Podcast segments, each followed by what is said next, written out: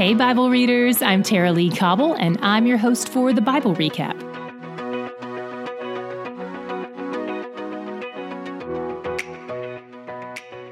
We've been hovering over the fall of the northern kingdom of Israel, and we keep dipping in and out of prophecy and narrative to give us the whole lay of the land.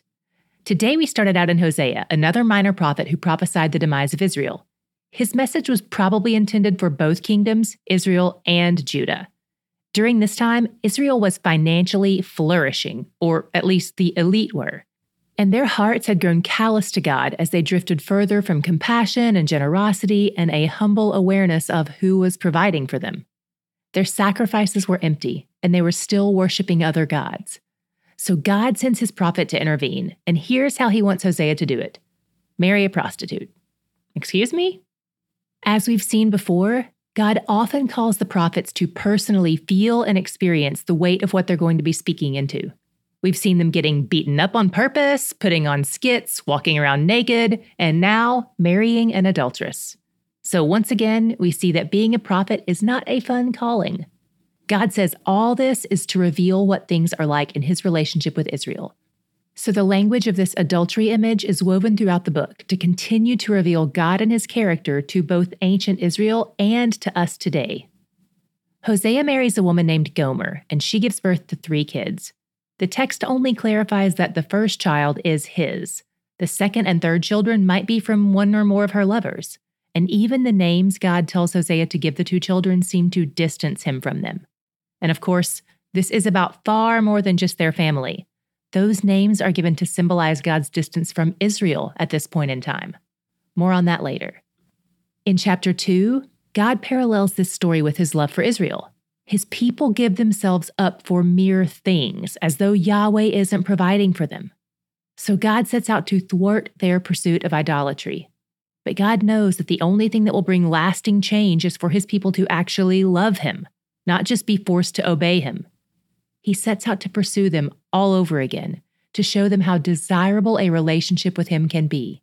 And eventually, Israel's heart will turn back to him, and he will override the meaning of their given names to display his love and demonstrate the change in their relationship.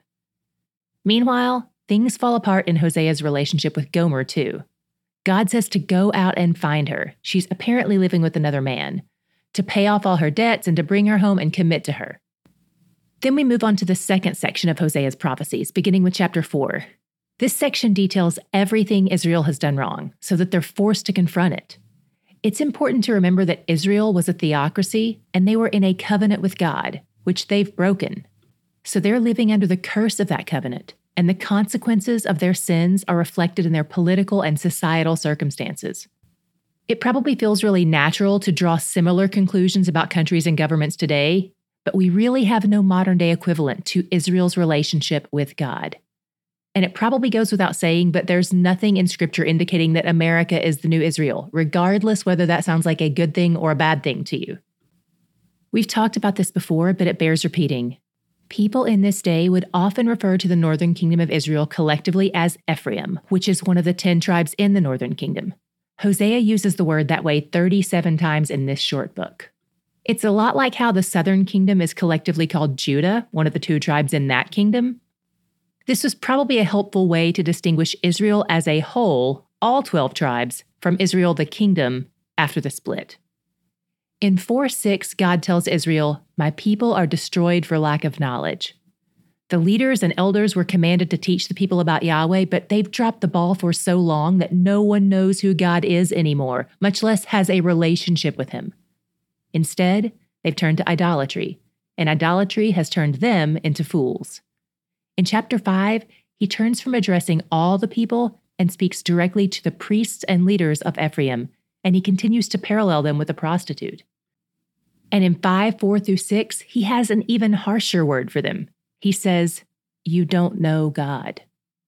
He paints a picture of them taking their animals to sacrifice to the God they don't know, not even realizing that he isn't there. And it's probably important for me to clarify this is poetic imagery. Of course, God is technically there since he's everywhere. But the point of this prophecy is that God's blessing is not present on their sacrifice, and they're clueless about that. In chapters 6 and 7, the people of Israel appear to be seeking God, but they're only seeking relief, and God knows it. He compares their love to the morning dew that evaporates quickly. Imagine someone you love having only a predictably fleeting affection for you. It's crushing. You can't enjoy it even in the moment it seems to be real because you know it's about to vanish. That's how God feels about Israel here. And he reminds them again I want your hearts, not your bulls. My God shot was in the naming of the three children in chapter 1, verses 4 through 9. On the surface, these names may seem cruel for sure, but if we look closer, they actually paint a picture of the story of our sin and Christ's redemption.